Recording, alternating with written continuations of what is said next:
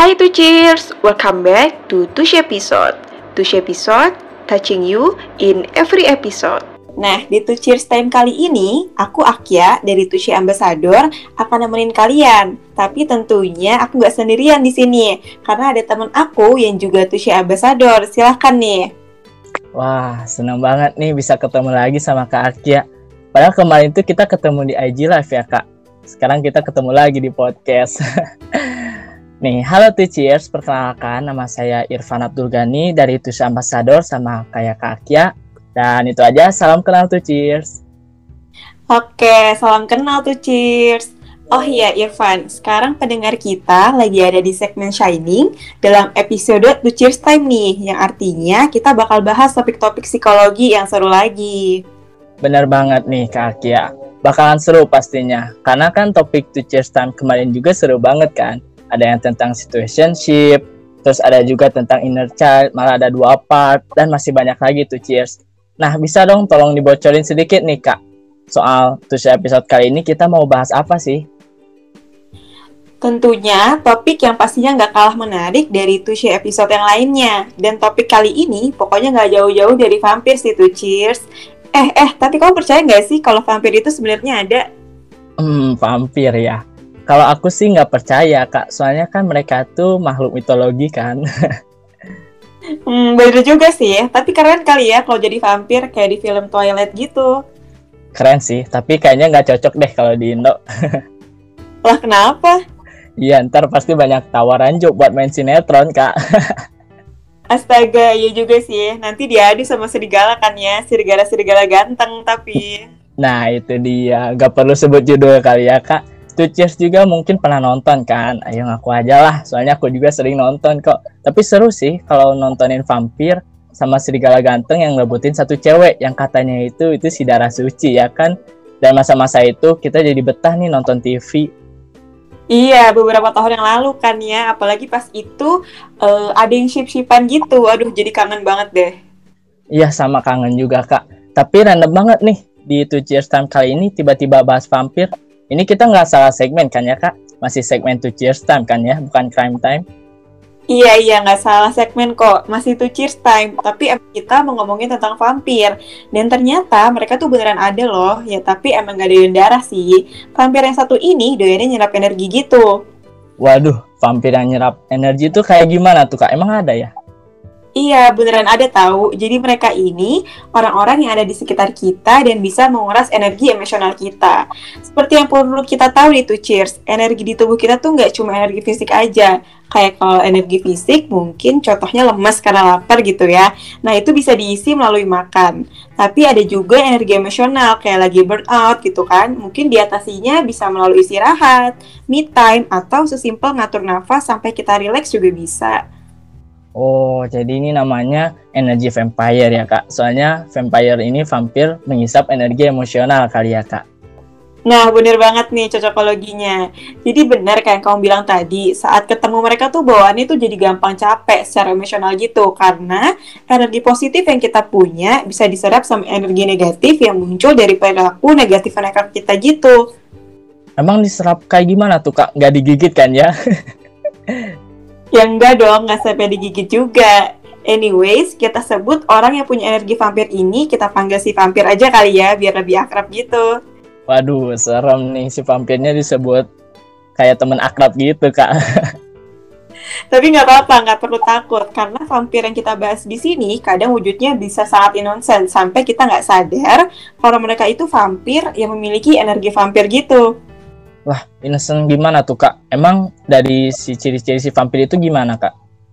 Ada beberapa sih, dan mereka ini bisa aja adalah orang terdekat kita, seperti teman kelas, close friend, mentor, bahkan mungkin orang tua juga bisa loh.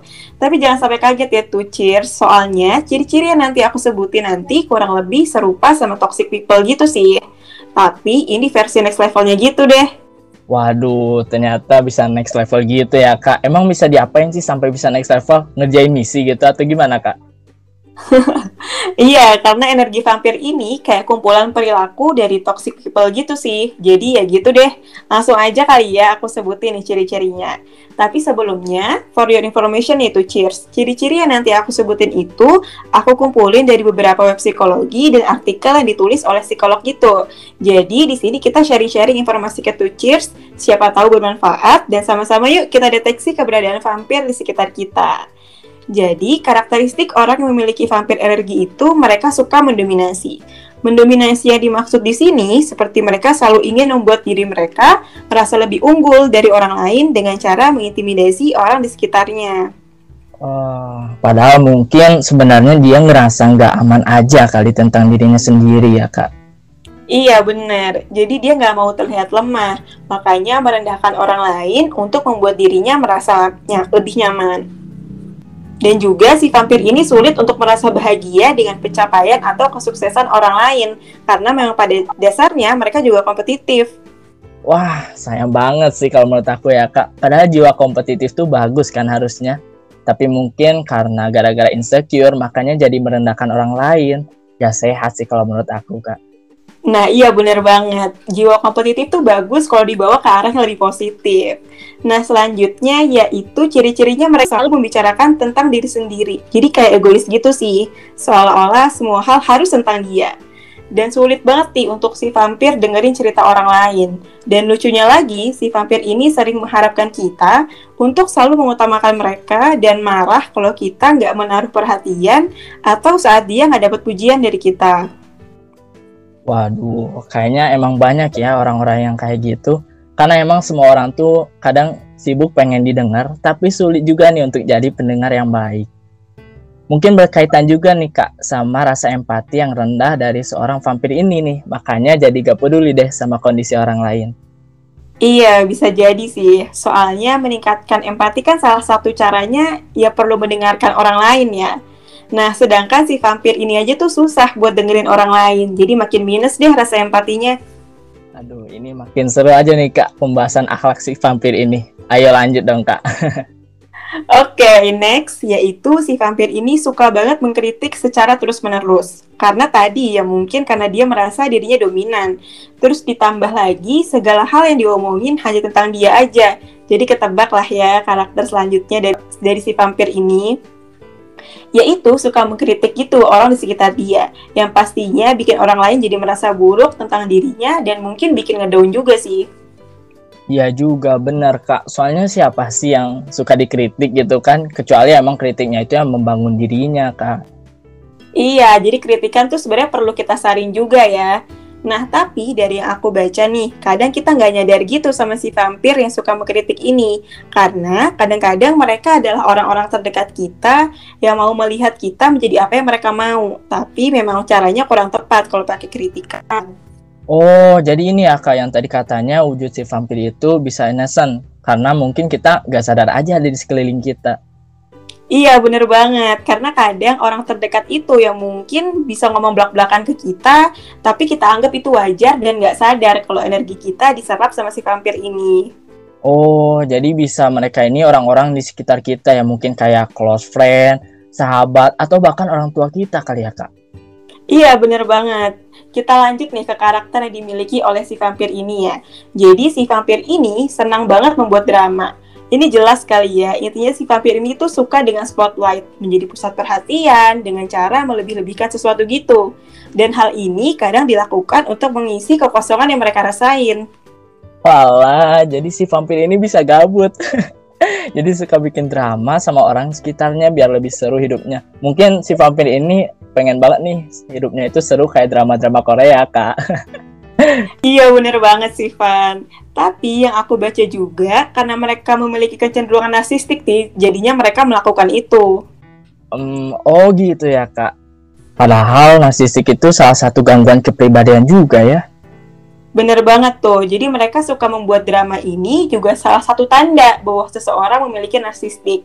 Makanya kalau punya teman atau kenalan yang suka drama, mending disarankan segera ke psikolog aja deh. Soalnya kan kasihan orang lain yang jadi pemeran figuran terus dalam drama yang dia buat. Dan itu pasti menguras energi kita tentunya. Iya, benar tuh tuh cheers. Kalau misalkan tuh cheers ketemu nih sama orang yang suka drama, boleh nih langsung aja konsul ke psikolog. Mungkin itu bisa jadi akan menguras energi kita tentunya. Nah lanjut nih kak, ciri-ciri selanjutnya dari si vampir ini apa kak? Oke, ciri-ciri selanjutnya dari si vampir ini yaitu dia playing victim biasanya. Jadi si vampir ini nggak bertanggung jawab atas kesalahannya dan juga suka banget nih menyalahkan orang lain atas apa yang terjadi sama mereka. Gak sampai di situ aja nih, jadi si vampir ini juga terus-menerus membuat kita merasa kasihan sama mereka dan melakukan kebaikan untuk mereka. Dengan begitu, dia bisa memanipulasi kita untuk tetap berada di sisi mereka. Oh, jadi memanfaatkan perasaan iba dari kita ya kak. Waduh. Iya, bener banget. Dan menurut ahli, hal ini juga sebenarnya disebabkan karena orang memiliki self-esteem yang sangat rendah. Makanya dia mencari validasi dari orang lain secara kon konstan sebagai mekanisme copingnya. Capek juga ya kalau kita dengerin orang ngeluh terus. Seolah hidupnya tuh paling menderita. Padahal kan setiap orang tuh pasti punya kejenuhan tersendiri lah ya. Ya bener banget Van, bawaannya jadi negatif vibes terus gitu nggak sih? Jadi energi kita terserap lah sama si vampir ini. Oke, yang terakhir nih cukup miris sih ya kalau memanfaatkan kebaikan orang lain. Jadi si vampir ini suka banget memanfaatkan kebaikan orang lain. Si vampir ini tahu kalau kita orangnya bisa bersimpati sama dia, terus cenderung pengertian. Nah, di sini nih kita jadiin target.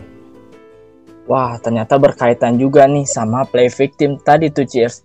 Jadi dia menunjukkan kemalangannya terus kita bersimpati habis itu udah deh diserap semua energi kita.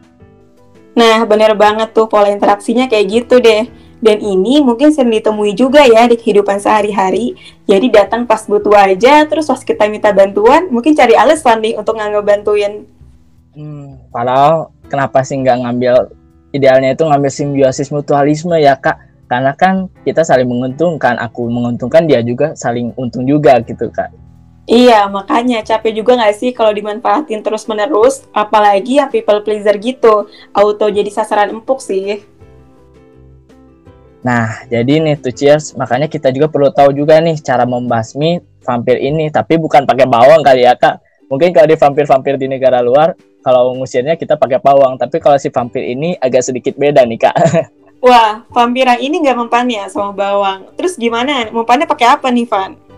Jadi karena tadi Kak Akia udah ngasih tahu nih ciri-ciri si vampir atau orang-orang yang memiliki energi vampire, jadi sekarang giliran aku nih tuh Cheers buat ngasih tahu ke tuh Cheers tentang cara-cara menghindari dari si vampir yang menyerap energi emosional kita. Sebenarnya ada beberapa sih tipsnya, tapi yang bisa disimpulkan dan paling ampuh cuma satu sih, yaitu bisa mulai dengan membatasi kontak secara langsung dengan si vampir karena cara ini bakalan ampuh banget, tapi bakalan sulit juga dilakukan karena si vampir ini biasanya adalah orang-orang yang terdekat gitu, Kak. Hmm, paham-paham. Jadi nggak enakan gitu kan? Takutnya dia ngerasa dijauhin, terus menyakiti perasaan orang lain gitu kali ya? Nah, itu bener banget Kak Kia. Yang bikin sulit untuk jaga jarak, tapi ya udahlah gak apa-apa kan ini demi kebaikan diri kita juga kan. Oke, bener banget sih, Van. Jadi tadi kan kita tahu nih ciri-ciri energi vampire itu kayak gimana. Nah dari situ kita boleh nih mulai ambil space atau batasi durasi ketemunya gitu. Kan kalau kita batasin ketemunya pasti kita nggak akan terlibat nih sama drama-drama yang dibuatnya.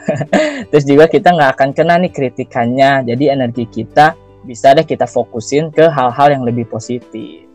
Oke, jadi kayak personal boundaries gitu ya? Nah, iya benar banget Kak Akia. Jadi kita harus melakukan personal boundaries untuk menjaga energi emosional kita tuh cheers.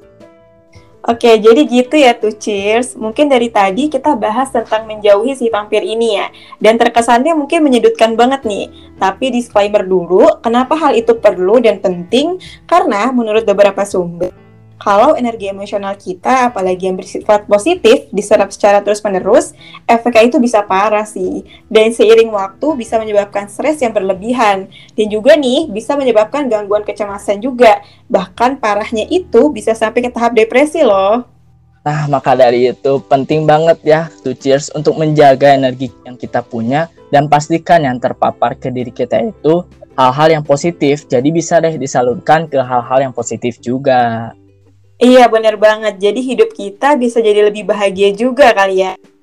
Iya bener banget Kak Kia. kalau tuh cheers udah ngerasa gak nyaman nih atau tertekan gitu, coba deh segera langsung ke konsul ke psikolog deh karena bisa jadi salah satu penyebabnya itu si energi vampire ini. Bener banget tuh Cheers. Dan di Tushe juga ada loh. Tuh Cheers bisa banget cek informasinya di Instagram at. Nah, boleh banget tuh tuh Cheers yang sekarang lagi ngedengerin dan udah ada bibit-bibit dari ciri-ciri energi si vampire ini, boleh banget kunjungi di Instagram Tusha ID dan karena di situ ada nih menu-menu untuk konseling to cheers ke psikolog-psikolog tentunya yang profesional. Oh ya kak, dari tadi kita ini udah ngerosting si vampir terus nih. iya, makanya kasihan juga ya. Yuk, udahan yuk roastingannya. Oke, kita akhiri dulu aja sampai sini kali ya. Tapi mau ngingetin dulu nih ke Two Cheers kalau Two Cheers punya cerita tentang perasaan yang nggak mengenakan, atau mungkin punya cerita tentang si vampir ini yang kita bahas tadi, boleh banget ya di-share di Google Form yang ada di Instagram Tusha ID. Nah, jadi mungkin segitu aja kali ya remindernya dari aku. Bener banget, ditunggu ya tuh Cheers ceritanya. Dan jangan lupa, di mana pun tuh Cheers berada, ingat untuk jaga kesehatan dan prokes terus. Karena kita sama-sama lagi berjuang ya melewati pandemi ini. Oke, kita sudahi dulu nih tuh episode kali ini. Kita pamit dulu ya tuh Cheers. Aku Irfan dan ditemani Akia. See you on the next Tushy episode. Tushy episode touching you in every episode. Bye.